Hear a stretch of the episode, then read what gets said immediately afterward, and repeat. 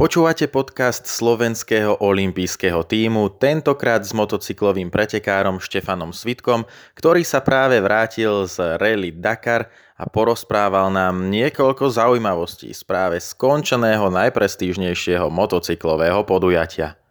Štefan, vítajte na Slovensku. Prišli ste len pred niekoľkými hodinami. Aké je vaše hodnotenie, aké sú vaše dojmy po príchode? Tak určite. No, ja som nadšený som e, smutný z toho, že to nevyšlo zase. Vypadal som z 8. miesta, čo ma o, o to ma to viac mrzí, ale tak, taký je šport. Nie som jediný, komu sa nedarilo, takže musím sa cez to preniesť a ďalší rok je Dakar. Aká je hlavná príčina toho vypadnutia tých technických problémov, ako sa nakoniec ukázalo? Tak ešte momentálne nevieme, určite dáme niečo s elektríkou, ale to budeme vedieť možno mesiac a pol, keď to davezieme do fabriky, kde sa na to pozrú presne chalani od toho motorka uprostred jazdy prestala ísť, alebo sa ju nepodarilo naštartovať po zastavení? Tak zatiaľ postupne vynehávať a potom na 150 km úplne, úplne motor zhasol, aj keď, som to, aj keď som sa snažil to odstrániť, tak nevedel som si pomôcť a musel som odstúpiť. Prečo sa rozšírila správa, že putujete do nemocnice a že ste zranení? Alebo ja som tam zavolal vrtulník, samozrejme vrtulník automaticky má záväzie do nemocnice, a tam ma, tam ma vyhodili, prevzali ma tam miestna, miestní doktori. Samozrejme som im vysvetlil, že mi nič nie je a tí ma prepustili potom. Vy ste si zrejme nezobrali mobilný telefón, ktorý obyčajne mávate, teraz ste si ho zabudli, alebo ste to trošičku podcenili? Tak o, nevždy som si na každú etapu bral ten telefón, pretože však na čo budem potrebovať, akože keď sa niečo stane, tak mi nik nič nepomôže cez to, ale nenapadlo ma, že sa môže stať takáto vec. Takže vy ste nemali inú možnosť, potrebovali ste niekoho zavolať a automaticky helikoptéra berie zákonite do nemocnice.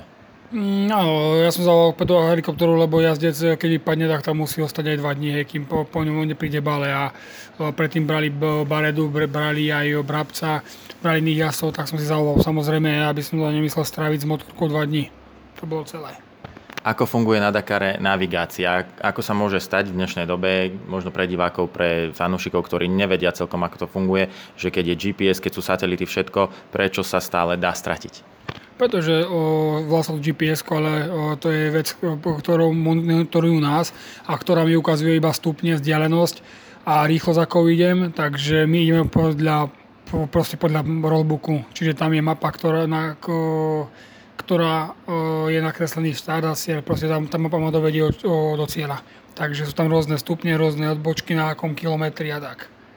Niektorí si ale predsa pomáhali aj, nedá sa povedať, že nedovolene, ale eticky to nebolo úplne v poriadku, viac ako druhý, ako by ste opísali, ako sa to dá a prečo, ako to môžu robiť. Tak v pravidlách bolo, ty musíš pozbierať všetky waypointy, čo všetci asi robili, ale rozdiel je v tom, že keď ja idem podľa rollbooku, mám ísť na 100 stupňov a idem 5 km po Dunách, priemerná rýchlosť je tam 30-35 a kdežto ten jazdec má svojho človeka, ktorý mu ten rollbook trošku vylepší a síce urobil 200 metrov príklad viac, ale ide po pláži, po rovnej ceste a valí 150, 150 tých 5 km, takže hneď na tom kúsku mi dá 5 minút. Takže je to také nepravd, je to také pre je to krivdivé, ale zase tie waypointy zobere, takže nemôže byť, nemôže byť penalizo, penalizovaný. Ale tento rok na to už organizátor upozornil a malo sa riešiť to, že keď jazdec bude mať viac poznámok, ako bolo v rollbooku, no a ktoré no, dá organizátor, tak bude vylúčený alebo penalizovaný. Sice Honda alebo jazdec od Hondy to nedodržal a bol právom penalizovaný. Čiže on mal tie poznámky nie v rollbooku, pretože rollbook nám každý brali. A vždycky po etape nám ho zobrali, podpísal som, že som to ja, a dali ho do sáčku a večer to kontrolovali. Ale samozrejme, niekto nafotil Benavidesa, ako tie poznámky si zabolo zrolovať v tankovačke a bol problém, takže som rád, že tak dopadlo aspoň budú mať do budúcich rokov trošku väčšie šance my, normálni, nie fabrickí asi väčšie šance. Ešte naposledy, keď sa vrátime k týmto poznámkam, čo sa v nich zvykne nachádzať? Tak hlavne stúpe sú tam kapy, na ktorý, dajme tomu, ja idem na 100 stupňov 5 km cez pieskové duny a jemu povie chod na 130 stupňov o 200 metrov viac, prídeš na pláž a na tej pláži môžeš valiť po pláži plný plyn a zase za 5 km sa vrátiš o 200 metrov na 80 stupňov, aby, aby sa vrátil tam, kde si. A tam sa ti otvorí waypoint a zoberieš ho. Sice ty nejdeš po stopách jazdcov, ideš úplne inokade, robíš o 400 metrov viac, ale stiahneš 5 minút. To je celé. Boli tam z vášho pohľadu aj pozitíva, aj negatíva v organizácii z hľadiska toho, že to bola len jedna krajina Peru, tak aké boli tie dobré a negatívne stránky? Tak dobre boli to, že sme všetky tie pasové kontroly vynehali zo štátov, čo zabilo niekedy aj hodinu a pre fakt na tom Dakare toho času moc není. Ale zlé veci boli to, že niekedy sme šli aj trikrát tú istú trať, buď naopak, alebo tým istom smere, a čiže to bolo od tých aut rozbité, boli tam kamene a jazdci proti tomu protestovali, pretože je to nebezpečné vtedy sa stávali veľa zranení. Celková atmosféra medzi jazdcami, vy ste tam celý čas sa medzi nimi pohybovali so všetkými, ako to berú, tlačí sa to nejakým iným smerom, aby to bolo, alebo ako očakávate, že bude ďalší ročník Dakaru? No nevieme, to nevie asi niekto v tom všelijakej šumy, ale to uvidíme asi až, až niekedy v septembri. Pre vás je Dakar aká priorita v porovnaní so všetkými ostatnými pretekmi? Nemá žiadnu konkurenciu v porovnaní v prioritách? Tak motorky mám strašne rád, ale Dakar je môj život, takže to je presne, presne pre mňa to je top. Čo budete robiť teraz v nasledujúcich hodinách? Len ste teraz prišli do hlavného mesta, idete domov a potom v nasledujúcich dňoch. Tak určite som chcel nejaký týždeň zdá možno na, na, na oddych, ale že je strašne veľa snehu, takže mám rád ski alp, určite poviem ski alp, aj poviem do fitka. Za dva týždne určite začnem jazdiť na motorke, pretože v marci mi už začínajú prvé preteky. Aké poučenia ste získali pred 11. ročníkom? Z tohto ročníka určite každé, každé, každá jedna etapa je poučením do budúcnosti. Tak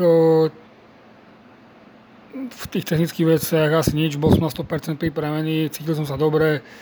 O, určite si vezmem telefon, iba kvôli tomu, aby sa môj tým a rodina a ľudia, fanošikovia o mne nebáli.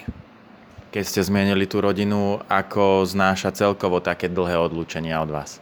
Tak asi vedela, čo robím, o, asi aj vedela to, čo ide, tak musela, musí s tým žiť. No, jasné, že je ľúto, mám dve malé deti, ktoré chýbajú aj mne, takže každý deň sa opýta a keď sa zobudím, tatino príde, bude ráno spať pri nás a toto opakoval 20 dní malá aj, takže keď som ešte, keď som ešte odchádzal, každý večer chodím spávať s ňou okolo pol 9 do postele a keď som odchádzal, tak nezaspala asi do 10. ledva sme stihli lietadlo v Budapešti, pretože ma stále držala za ruku, ako keď vedela, že idem preč. A som sa u nás zvyčajne za 5-10 minút zaspí, ale dve hodiny som bol neposteli, vždy som sa a vždy ma chcela nechod nikde tati, no. Ostaň pri mne, no, takže ako keď cítila, že, a o tom mi to bolo také viac ľúto proste, že, že mám tie deti a také, no sú to iné city. Zrejme ale nie je šanca, že by ste ich zobrali so sebou niekedy na, na Dakar. Rozmýšľal som aj nad tým, ale je to strašne drahé. O, pretože taký jeden človek vyjde 12 tisíc eur, aby tam so mnou išiel, možno aj 13. Takže a samozrejme, možno keď boli trošku väčšie, malá má iba 10 mesiacov a druhá má, druhá má 4 roky, ale tak možno by som chcel, aby to aj manželka videla na vlastné oči a nechýbali by mi, možno by som mal psychický plus, že mám rodinu so sebou a že, že mi nič nechýba. Videli ste tak niektorých jazdcov, že niektorí si to môžu dovoliť a robia to? No tak mali tam iba manželky, ale malé deti som nevidel, pravdu povediac. Také malé určite nie. Teraz už keď idete domov na severnom Slovensku je veľa snehu, môže sa stať, že ani vás neminie odhrabávanie? Tak určite už som nachytaný na to, že ideme na to. A teším sa, tam sme odhrabávali piesok, tu budeme sneh.